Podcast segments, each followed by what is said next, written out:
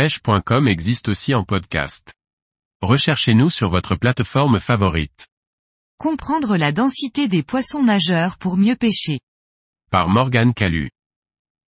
La densité des poissons nageurs est une donnée physique souvent mal appréhendée, et qui concerne pourtant les pêcheurs au leurre. Qu'est-ce que la densité d'un leurre et pourquoi il est important de maîtriser ce paramètre? La densité, d'un leurre, est souvent confondue avec la masse. La densité exprime en fait le rapport de la masse d'un objet par rapport à un volume d'eau. C'est une grandeur sans unité. La densité de l'eau est 1. Un objet plus dense que l'eau, densité supérieure à 1, coulera, tandis qu'un objet moins dense, densité inférieure à 1, flottera. La grandeur à prendre en compte pour déterminer la densité d'un objet ou d'un corps est la masse volumique. Comprenez que la densité est liée à la masse d'un objet, mais aussi à son volume. La masse volumique de l'eau est de 1 g par centimètre cube ou encore d'un kilogramme, litre ou 1000 kg par mètre cube. Les plus avertis noteront que la densité de l'eau, sa masse volume, n'est pas constante. En effet, plusieurs paramètres viennent influencer la masse volume de l'eau. À la pêche, ce sont principalement la salinité et la température de l'eau qui affectent la densité.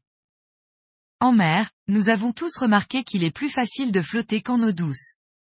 Dans la mer morte par exemple, dont l'eau est saturée en sel, il est très difficile de ne pas flotter.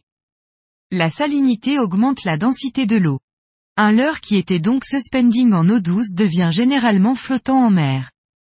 Vous remarquerez d'ailleurs que très peu de fabricants s'aventurent à proposer des poissons nageurs destinés aux prédateurs marins estampillés suspending. Il est en effet très difficile d'avoir un leurre parfaitement suspending en mer. Cela varie même en fonction de si on pêche en Atlantique ou en Méditerranée. Autre paramètre, la température. Plus l'eau est chaude, plus elle se dilate, augmente de volume et mathématiquement, le rapport masse par rapport au volume diminue. L'eau chaude est moins dense que l'eau froide, ce qui explique que l'eau de surface est souvent plus chaude qu'en profondeur.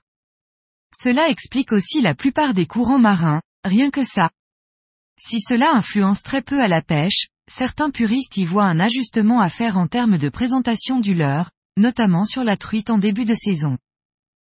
Un poisson nageur coulant est un leurre lourd et peu volumineux. J'insiste sur cette notion de volume qui est importante.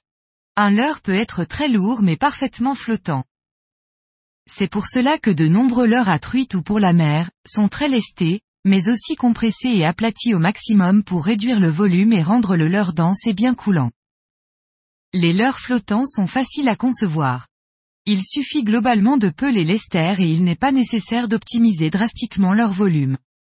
Leur densité est inférieure à celle de l'eau. Peu importe qu'il neige ou que ce soit la canicule, ces leurres restent parfaitement flottants. Il s'agit de poissons nageurs qui restent suspendus dans une couche d'eau donnée. Ils ne remontent ni ne coulent lors de pause.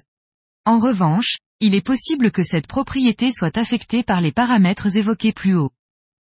En mer, cela impacte peu la présentation, en eau douce, cela peut jouer sur la profondeur de présentation du leurre. C'est le cas notamment en début de saison sur la truite et des rivières de régime nival, fonte des neiges, dont l'eau peut être très froide. À moins d'utiliser des leurres coulants denses, il existe plusieurs astuces pour régler vos leurres. La première consiste à utiliser des pastilles tungstène à coller ou du fil de plomb à nouer autour de la boucle ventrale du poisson nageur. Il est aussi possible de rendre son leurre coulant lentement pour des présentations millimétrées. Enfin, on peut jouer sur le diamètre de la ligne. Au lieu de pêcher en 20 centièmes par exemple, il est possible de descendre d'un diamètre, 18 centièmes. De cette manière, le fil aura moins de prise dans l'eau et votre poisson nageur évoluera pile dans la couche d'eau souhaitée.